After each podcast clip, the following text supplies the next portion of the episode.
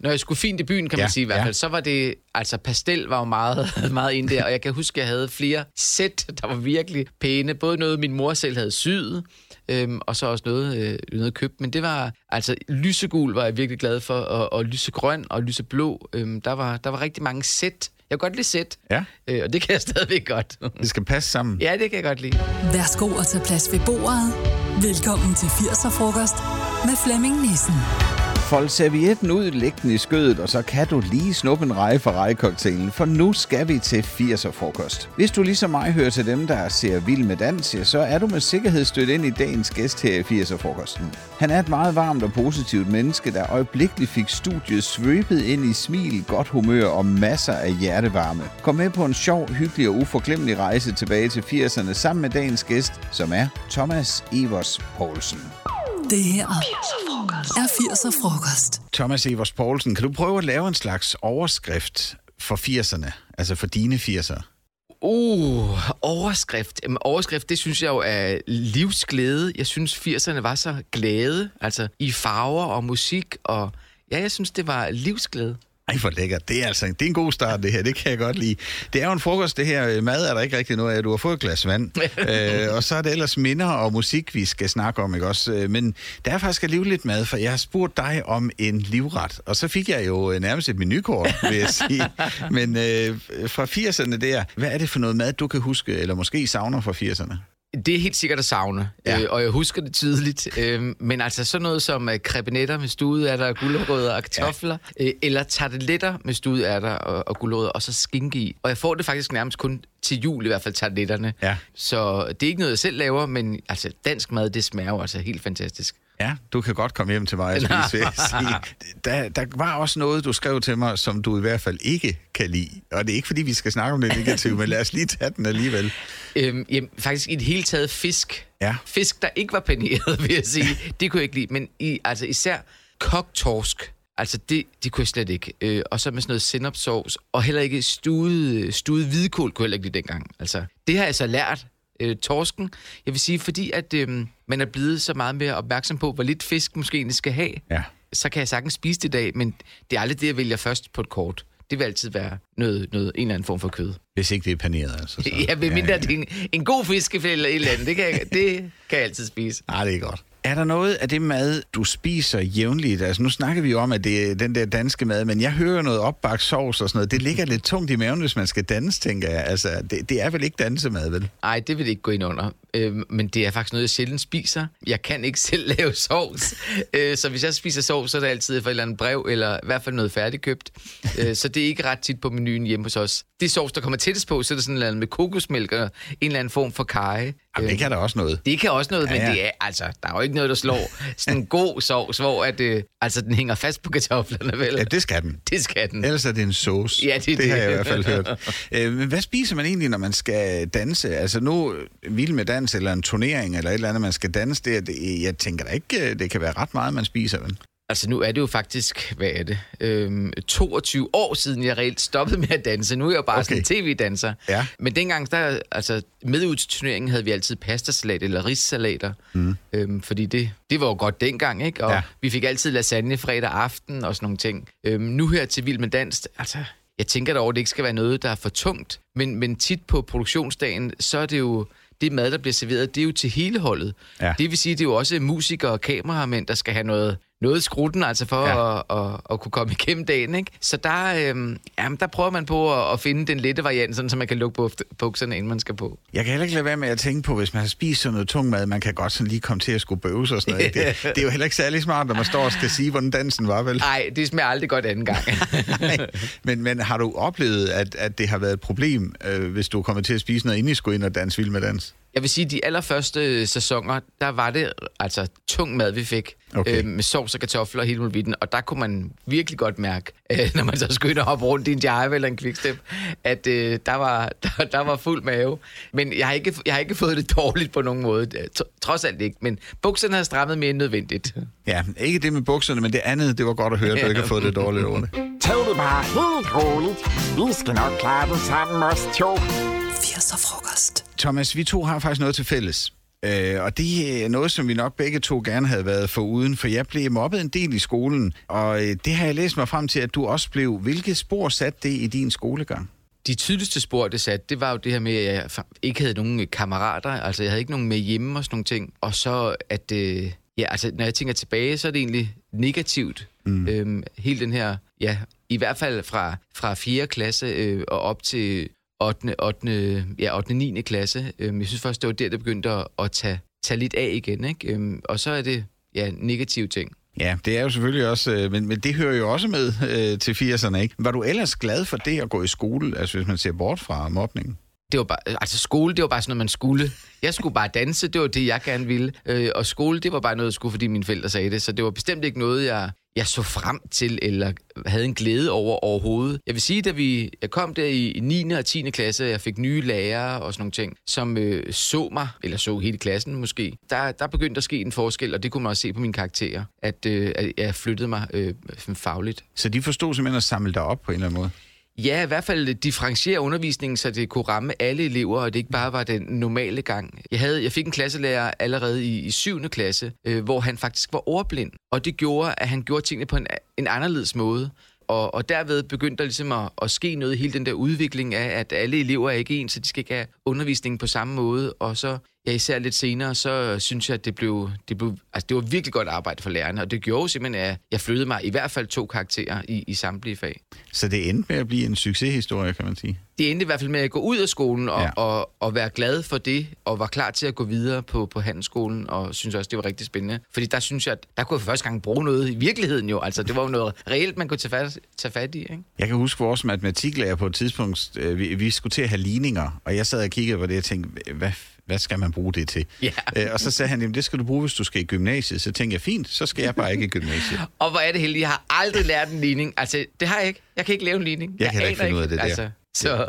Men altså, det man så kan høre og se og fornemme, det er jo, at vi har jo klaret os begge to alligevel, og det er jo fedt, når mobningen den ikke overvinder hele ens liv i hvert fald ikke. For mit vedkommende, der ændrede det sig i slutningen af 9. Ligesom du også siger der for dig, hvor en lærer, vi havde, der hed Harry Schmidt, han sagde, Flemming, vi skal lige ud og gå en tur. Jeg tænkte, okay, det var midt i timen og sådan noget, og så sagde han, jeg kan se, du har humor og sådan noget, det skal du lære at bruge, sådan så du afvæbner dem, inden de begynder at sige noget om dig. Hvis jeg for eksempel havde, som i dag, en mærkelig skjort på, at jeg så selv påtalte det på en måde, lavede sjov med det, fordi så kan de jo ikke mobbe med det. Og det virkede, og det var jo fedt. Altså, det har jeg virkelig været glad for, at han gjorde det. Eller også var det bare tiden, at fordi man begyndte i 10. så var der ro på det, ikke også? Men det gik lidt længere tid for dig, synes jeg har læst det andet sted, før du blev sådan afklaret med det rigtigt, det med mobningen? Ja, altså faktisk så var der en pædagog i den ungdomsklub, jeg gik i, og det var så allerede i 4. klasse, at jeg begyndte at gå derovre, som tog hånd om det i klubben, fordi at han vidste jo, at jeg dansede, så den ene dag så bænkede han samtlige unger inde i fællessalen, og så gav han mig en paraply. Jeg tænkte, hvad skal jeg med den? Og så satte han Singing in the Rain på fra musicalen, og så siger han, dans! Jeg tænkte, okay, det er godt, hvad der bliver sagt.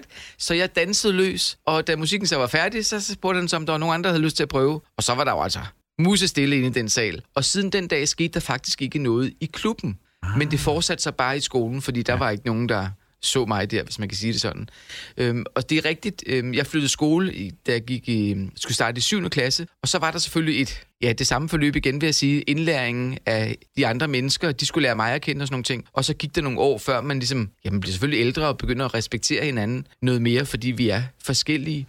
Så det var først i slutningen af 9. og i hvert fald i 10. klasse, at jeg ikke følte mig mobbet på den måde. Og jeg har jo så mødt flere af mine klassekammerater sidenhen, blandt andet igennem det tv-program, der hed Den Store Klassefest. Ja. Og der var jo faktisk nogen, som valgte ikke at takke ja til at være med, fordi de godt vidste, at de havde været nogle af dem, der måske havde været skyld i det her mobberi. Og jeg skrev til dem efterfølgende, og jeg skrev, var det ærgerligt at komme, og de fortalte netop hvorfor. Så prøv at høre, det er så mange år siden, det er jeg kommet videre fra, men jeg er rigtig glad for, at du tænkte over det. Det er da også stort af dig, synes jeg. Altså. Jamen, altså, det er så mange år siden, at hvis jeg skulle gå og være træt og ked af noget af det, der er sket så længe siden, så det ville være alt for trist. Ja, det er også bedre at komme videre. Ja. Det er sgu da min rokokkebud! Gud, der er din. Lige nu er det hulens. Thomas, du har taget dine 84'er-hits med til frokosten her. Hvad er det første, vi skal høre? Jamen, det første, vi skal høre, det er Back to Back. det er Jonathan, og det er et af de allerførste kassettebånd, jeg fik, som virkelig står meget klart for mig. Altså, jeg kan huske coveret og det hele. Så det er gode minder? Det er rigtig gode minder.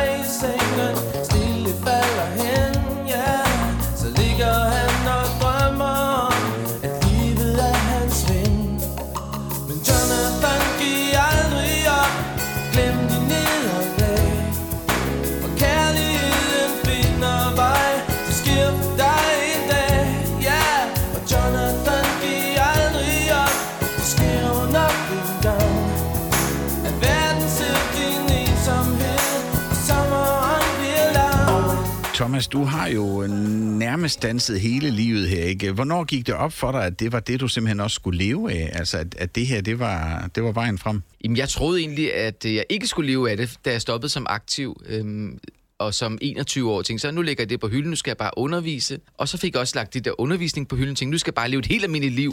Og så kom Vild med Dans, og jeg endte med at sige mit job op. Og altså, jeg havde ikke regnet med, at Vild med Dans ville nå at lave 20 sæsoner, hvilket også er helt uhørt. Men jeg er selvfølgelig enormt taknemmelig over alt det, jeg har fået lov til at opleve. Jeg ved ikke, om det er særlig macho at sige, men jeg har set dem alle sammen. Altså selvfølgelig også, fordi min kone har siddet der, og vi havde slik og sådan noget. Så kan hun godt lukke mig ind for et fjernsyn. Men vi har jo set dem alle sammen, så jeg er da glad for, at der er mange sæsoner af det.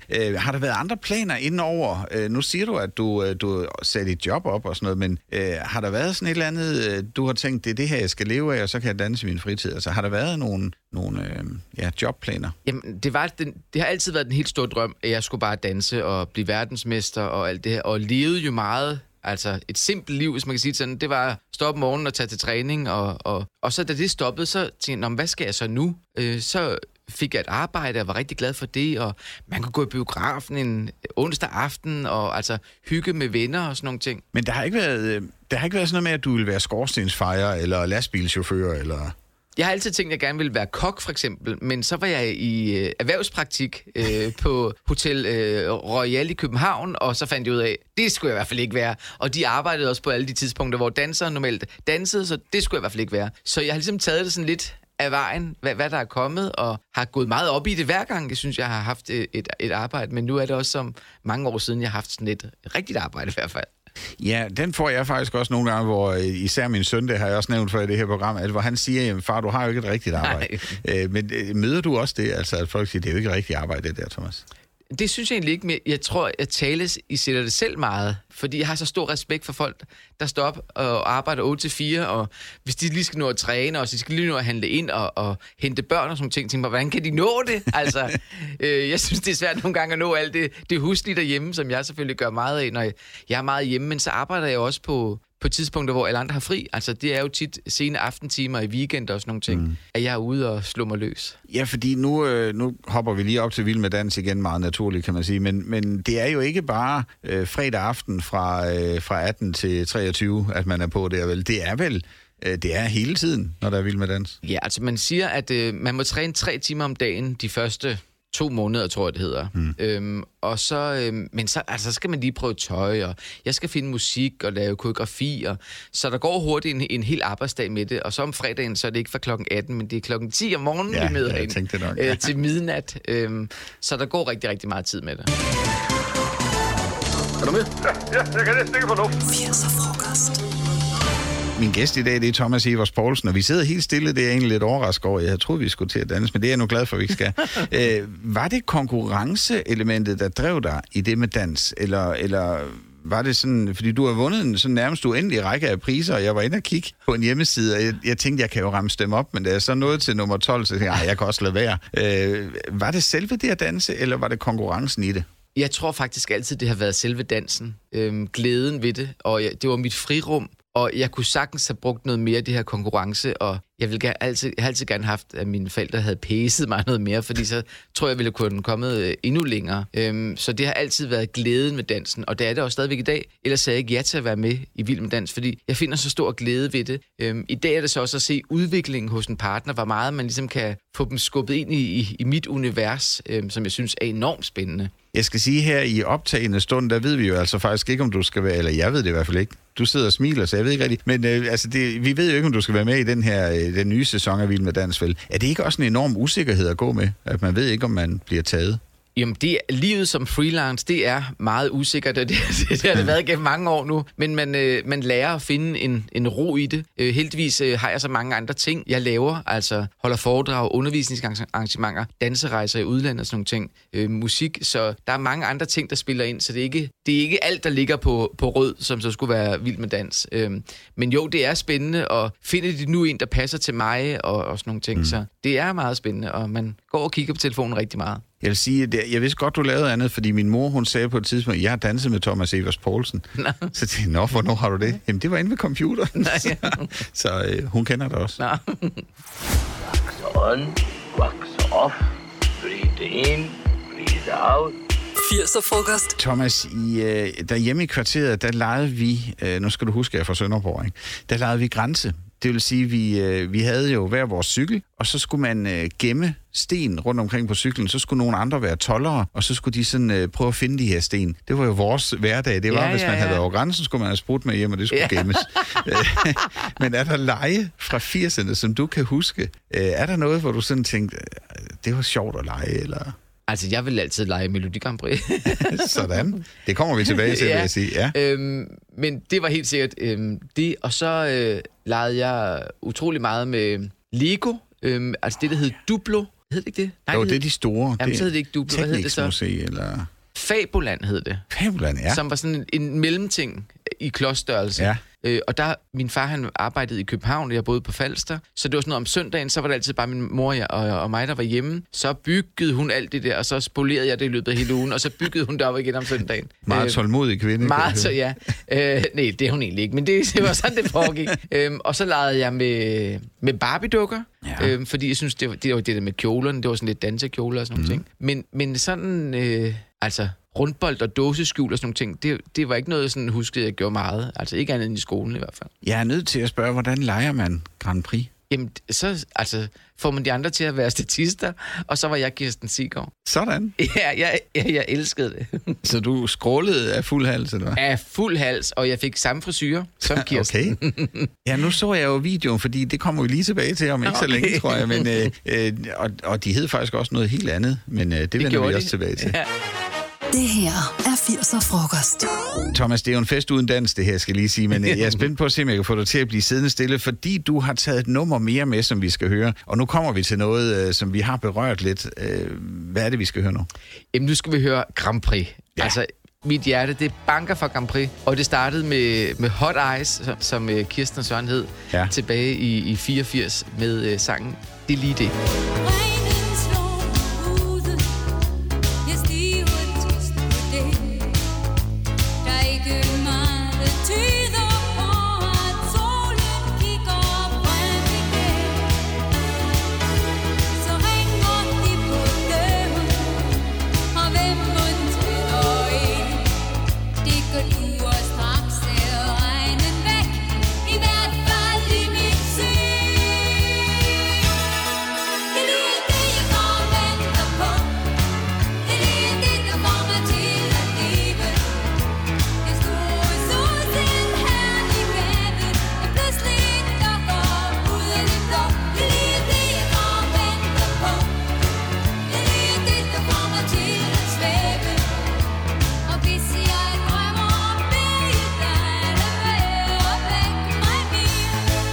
Thomas, jeg kan huske, at jeg lå på gulvet foran fjernsynet, min søster og mig, og så sad familien jo i sofaen, ikke? Og så havde vi lavet stemmesedler, og vi skulle se Melodi Grand Prix med Jørgen de Mylius i værtrollen.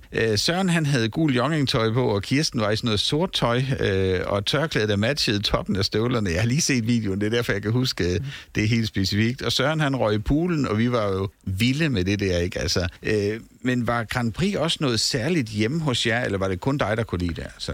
Ej, det var noget helt særligt. Det var jo den ene gang om året, hvor altså, der var jo stille ude på gaderne. Alle så jo Grand Prix, der var kun Danmarks Radio dengang, så det var noget helt særligt, og det var med båndoptageren helt op til fjernsynet, for man kunne optage alle sangene, fordi dengang der var der en regel om, at der skulle gå et vist antal uger, før sangen den måtte blive offentligt spillet igen, så jeg skulle kunne den til om mandagen, når jeg kom i skole.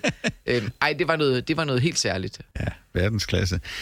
Og Grand Prix, det er overflødigt spørgsmål det her, men det er stadig et hit for dig, kan jeg fornemme. Det er det, ja. Altså, det er ikke på samme niveau, kan man sige, som dengang, altså den folkefest, som jeg synes lidt det var, der skal de skulle lige til at skrue lidt på nogle knapper for, at vi kommer derop igen, tror jeg, men jeg elsker det stadigvæk. Jamen, hvad er det, der gør, at, fordi jeg har det på samme måde, det har fjernet sig lidt, jeg registrerer lige, at det kommer og ser måske lidt af det, men jeg får ikke set det hele, altså, hvad er det, der gør det, tror du? Jeg tror først og fremmest, at der er så mange andre tilbud, altså vi bliver jo bombarderet med alt muligt, vi kan se på alle mulige forskellige streamingtjenester, og så er det bare svært at samle med musik, fordi at vores smag også er blevet så forskellig. Der er kommet så mange andre toner, hvis man kan sige det sådan. Ja. Og det Grand Prix-musik fra 80'erne, altså der var alle 10 sange jo meget ens, kan man sige. Så der var altid én sang, folk kunne lide, ikke? Og nu er det noget meget, meget forskelligt musik, der er med, synes jeg.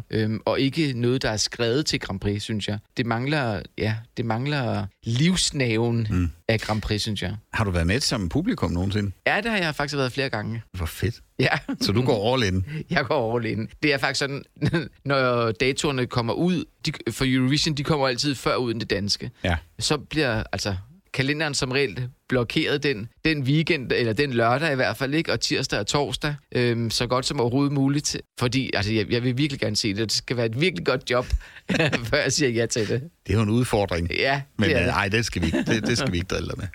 SQ siger UASH siger os. Squash. 80'er frokost. Thomas, på det her tidspunkt i vores frokost, der skal vi tilbage i tiden. Vi skal tilbage til 80'erne. Du skal vælge tidspunktet, som vi skal tilbage til. Hvor skal vi hen? Jamen, så vil jeg sige 88. Ja, og så møder vi dig, den unge, meget unge Thomas. Hvad vil du sige til ham? Jamen, i 88 var det faktisk, at jeg flyttede fra Falster til København med min familie, og det var en kæmpe omvæltning. Fordi, ja, det er meget anderledes at bo i København, end det er at bo på Falster. Ja, det fornemmer jeg lidt. Ja.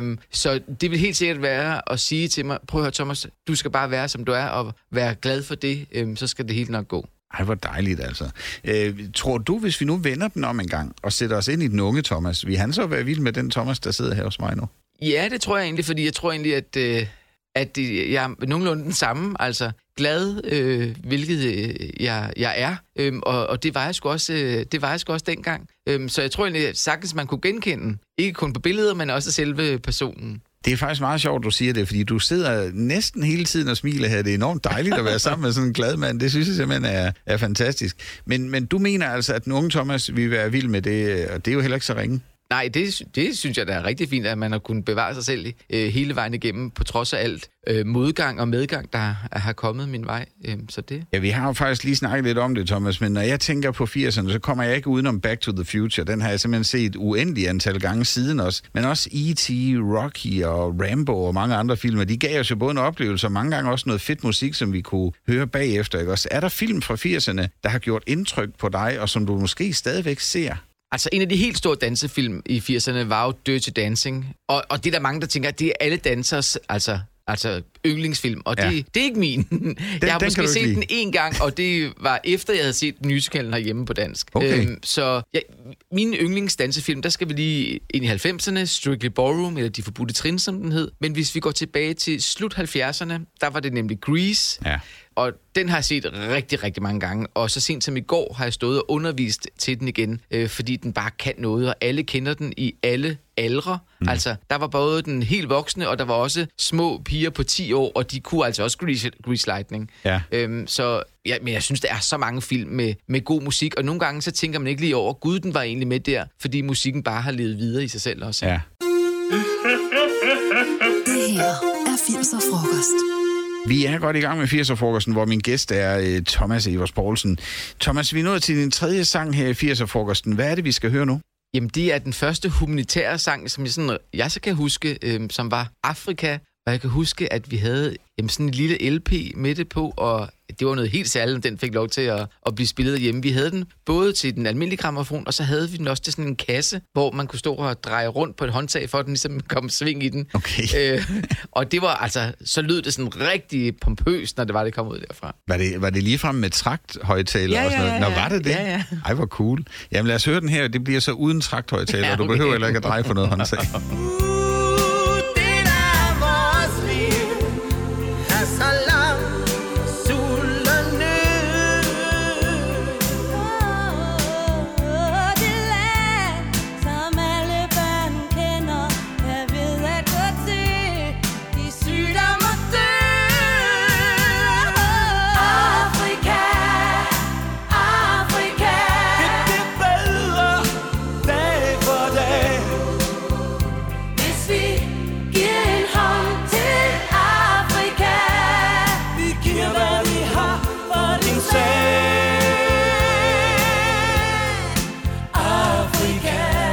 Thomas, det der med at leve af at danse, det ligger jo ikke lige til højrebenet for alle, der bare godt kan lide at danse. Altså, hvornår fandt du ud af, at du faktisk kunne leve af det? Har du lavet andet? Det har vi jo været lidt inde på, kan man sige. Det har du jo.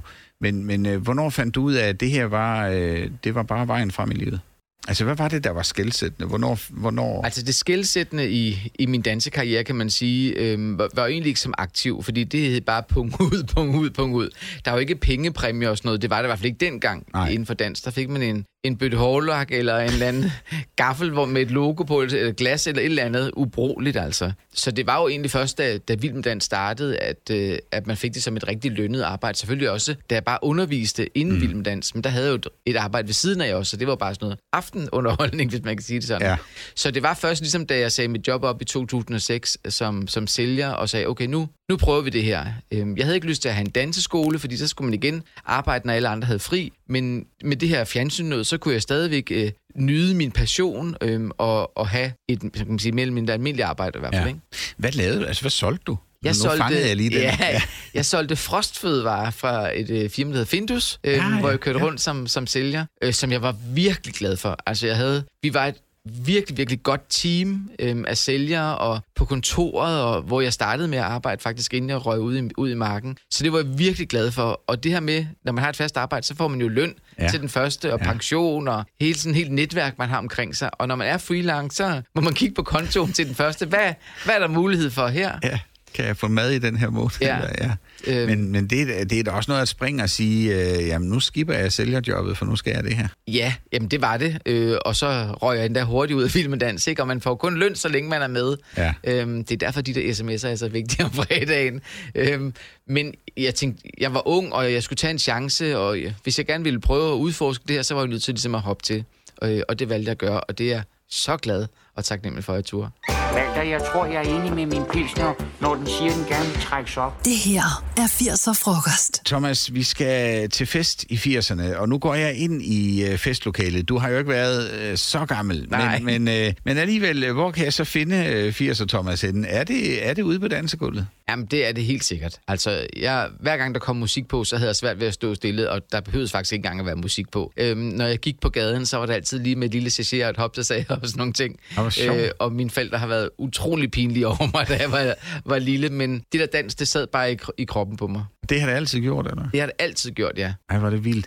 Har du nogensinde stået til en fest, så måske senere, da du er blevet lidt ældre, og tænkt, jeg vil ikke, jeg bliver lige her i baren, fordi du ved, jeg skal ikke ud og blamere mig, eller et eller andet. Lidt afhængig af, hvilken fest det er, kan man sige. Hvis det er, jeg har været i byen, så stod jeg altid i baren. Ikke for at drikke drinks eller øl eller lignende. Nej, jeg turde simpelthen ikke at hoppe ud på dansegulvet, fordi det var ikke den type trin, at jeg ligesom, jeg kunne. Jeg var vant til at have en partner altid, og der står man jo nærmest bare og tripper sådan lidt fra side til side. Så det var meget uvant for mig. Så der gik et stykke tid, før jeg begyndte at implementere nogle af mine dansetrin til solo og sådan nogle ting. Men ser man på det i dag, så vil jeg langt hellere hellere sidde og bare observere folk danse, for jeg elsker at se folk danse, og de behøver ikke at gøre det rigtigt eller noget som helst. Det er bare det der med livsglæde igen. Når man spiller musik, og folk bevæger sig, så sker der bare noget med dem, og det gør der altså også for mig, når jeg bare sidder og kigger på det. Jeg vil få total præstationsangst, hvis jeg opdagede, at du sad og kiggede ud på dansegulvet. Ja, det skal man slet ikke. Fordi jeg tror, du ville... 10-talsskiltet kunne du godt gemme i hvert fald, vil jeg sige. Måske hvis der er et med 0. Men hvordan så du ud, når du gik til fest i 80'erne? Du har jo ikke... er du fra 6 og... 78. Så du har været 12. Ja. Men hvordan så du ud, når du skulle til fest? Når jeg skulle fint i byen, kan man sige i hvert fald, så var det... Altså, pastel var jo meget inde der, og jeg kan huske, jeg havde flere sæt, der var virkelig pæne. Både noget, min mor selv havde syet, og så også noget købt. Men det var... Altså, lysegul var jeg virkelig glad for, og lysegrøn og lyseblå. Der var rigtig mange sæt. Jeg kunne godt lide sæt, og det kan jeg stadigvæk godt. Det skal passe sammen. Ja, det kan jeg godt lide. Også hvis man er bare med ude med nogen, altså i kærestendag, så vil jeg gerne lige have, at vi altså kan stå ved siden af hinanden på et billede, og det stadigvæk ser pænt ud, ikke? At den ene ikke har fuldstændig spraglet. Og... Ja, så det skal matche. Ja, det vil jeg gerne have. Var det godt at høre. Brune fløjelsbukser og en t-shirt, hvor der stod, hej, min far er håndværksbager, og så et helt almindeligt fladt og meget lyst hår. Det var sådan cirka sådan, jeg så ud, i hvert fald i start 80'erne. Hvordan så du ud på en hverdag? Altså, hvordan så Thomas ud, når han skulle i skole, eller hvis vi kom gående på gaden og mødte, lad os så bare sige den 12-årige Thomas i slutningen af 80'erne der, ikke? Hvis du ikke lige skulle ud og danse, hvordan så du så ud i tøjet? Jamen, så var jeg var pæn i tøjet. Altså, det var en lærredsbukser eller fløjelsbukser og en pæn bluse eller lignende. Det var altid pænt. Det ændrede sig meget der, da jeg blev de der 10 år og flyttede til København og fandt ud af, at det kunne man altså ikke have på i København. Der skulle man have cowboybukser eller jeans på, og sådan et par. Jeg fik mit første par cowboybukser af mine klassekammerater, der gik ud og flyttede til København. Så dem havde jeg, men ellers så havde jeg ikke, og det resulterede simpelthen i, at det blev også mobbet med at have det forkerte tøj på. Ja. Så der måtte vi ud og gøre indkøb i de forskellige cowboybukser eller jeansbutikker. Gav de dig simpelthen det som gave, fordi du skulle til København, eller? Jeg ved ikke, om det var derfor. Det tror jeg egentlig ikke, jeg tænkte over. Det var et par sorte cowboybukser, men jeg kan bare huske, at jeg var meget glad for dem. Og så fik jeg en tandbørste med mit navn på, og en stor fotoramme med de der små klassebilleder, man fik taget af dem alle sammen. Ej, det var da en sød afskedsgave. Helt sikkert. De kommer i nat! Det bliver et helt stort pantelal. Vi er nået til den sidste af de 4 sange, du har taget med i dag, og vi skal tilbage til Grand Prix, kan jeg godt sige. Men vil du fortælle, hvad det er, vi skal høre nu? Ja, det var jo en helt særlig aften, da der blev afholdt Dansk Melodi Grand Prix i Bella Centeret, og Birthe Kjær gik på scenen i den flotteste røde kjole og malede hele byen rød. Det var... Endelig kom den, kan man sige, for hende. Efter nogle flotte andenpladser, så lykkedes det endelig for hende at tage sejren hjem. Det er faktisk også det er jo sådan et nummer, man kan ikke... Hvis man nu bare lytter og lader være med at sidde og tænke, at man hellere vil høre rock, ikke? Så er det jo et nummer, du ikke kan undgå at smile. Altså, du bliver godt humør af det, ikke? Det er et nummer, som alle kender. Altså, stor som lille. Altså, det er et helt fantastisk, velskrevet, velsunget nummer. Og det er det stadigvæk. Jeg hørte det som sent her i sommers live, hvor hun væltede hele Skagen Fiskerestaurant i Skagen med en fuldstændig fantastisk koncert. Den kvinde, jeg har den største respekt for hende. Du hænger lidt med hovedet, synes du alt er gråt i gråt. Ja, jeg kender jo turen, det er klart, du ved det godt. Men glem det et sekund, lad det fordufte i det blå. Grib din egen talent, for nu skal vi lægge farverne på.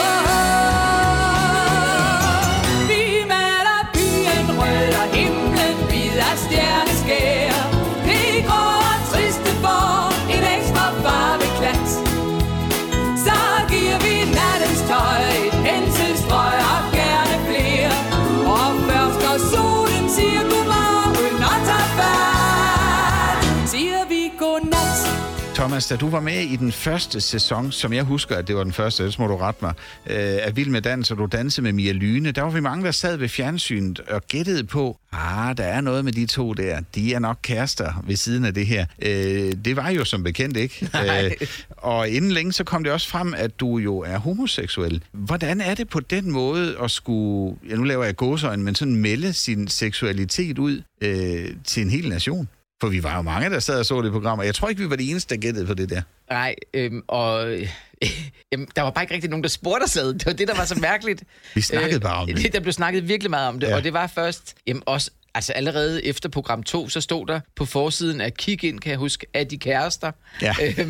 Fordi vi havde kysset i rumbanen, og det var også tarveligt. Men det kom så faktisk af, at der var sådan en lille ugeprogram, der hed Trin for Trin. Og det var første gang, vi så de andre par danse. Mm. Og der var Lars Christensen og Stine Stengade, de skulle også danse rumba. Og så lavede de en dansevariation. Læg mærke til min mor. En dansevariation, der hedder Helikopteren, hvor damen drejer rundt nede på gulvet. Som propellen. Ja.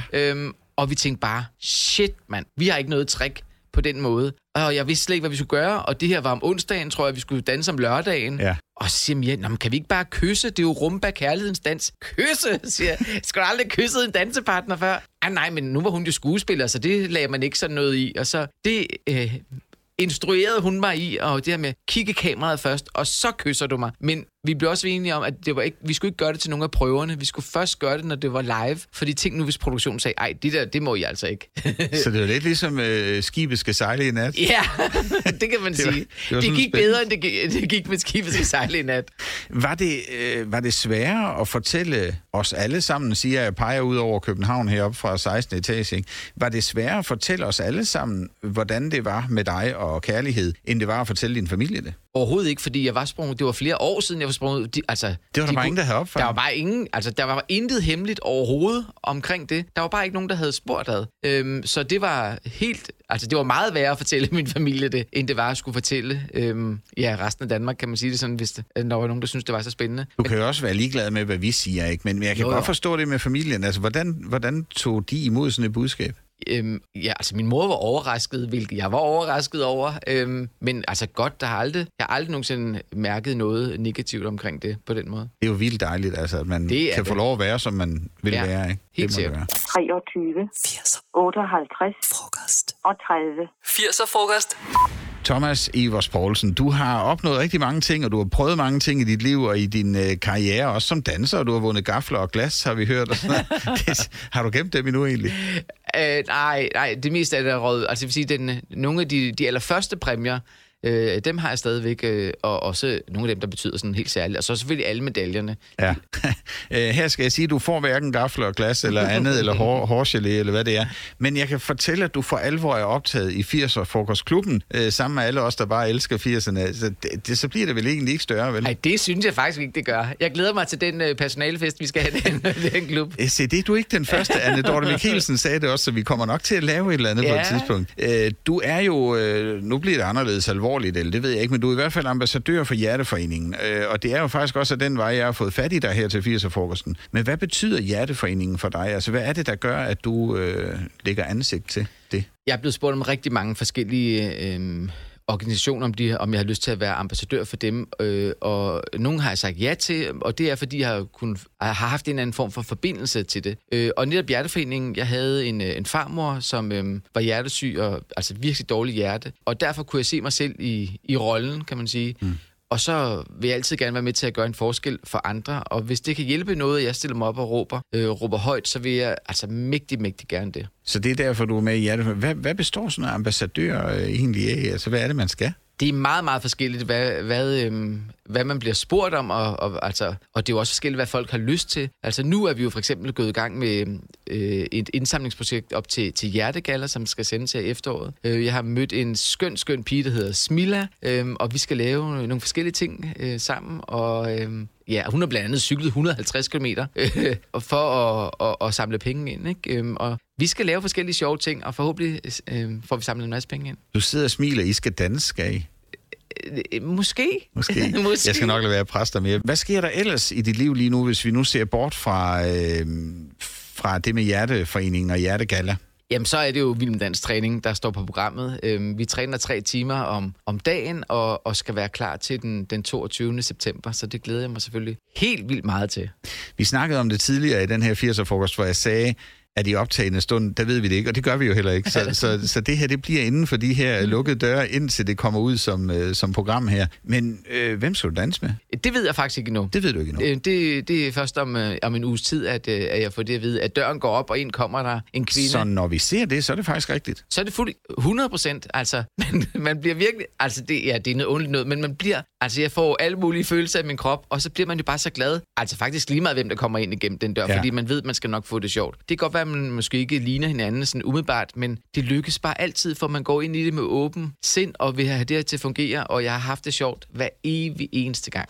Det kan vel også et eller andet, det der med at blive reelt overrasket, ikke? Ja. Fordi, nu er det jo ikke mig, du skal danse med, det kan vi godt afsløre. Men du ved, der kan også komme en, som du overhovedet ikke matcher med. Altså, hvordan vil det være? Jamen, det synes jeg faktisk, der er kommet flere gange, og så har vi faktisk fundet ud af, det matcher faktisk rigtig godt, det her. Og det er sjovt, at vi er lidt forskellige, og så giver det bedre fjernsyn, og det er jo i bund og grund det, vi laver. Og det glæder vi os rigtig meget til, også fordi så skal jeg have slik igen, og jeg skal se Vild med Dans. Det glæder jeg mig rigtig meget til. Det har været skønt at have besøg af dig. Et dejligt varmt besøg, vil jeg sige. Og jeg vil sige, jeg håber, du har nyt turen tilbage til 80'erne. Det har jeg, helt sikkert. Og som sagt, så glæder jeg mig til den der personalfest i den klub. Det var dagens menu ved 80'er-frokosten. Du sad til bords med mig, Flemming Nissen, og naturligvis med dagens gæst. Endnu en gang tak til Thomas Evers Poulsen. Hvis du kunne lide det, du hørte, så husk at give 80'er-frokosten et like, der hvor du hører podcast. Det vil jeg virkelig blive glad for. Fra på onsdag, der kan du gætte med på, hvem næste uges gæst i 80'er-frokosten er. Det sker, når vi lægger et ungdomsbillede op af ugens gæst, og det er altså på vores Facebook-side Classic FM. Her på falderebet vil jeg også lige give dig et godt tip. Min kollega fra Classic FM, Dan Raklin, har lavet en ny podcast, som jeg gerne vil anbefale til dig. Han har taget sine to venner, Eddie og Lasse, med, og det er bare en podcast fyldt med hygge og god stemning. Podcasten hedder Dan Raklin og Venner Podcast, og du finder den der, hvor du lytter til dine podcast.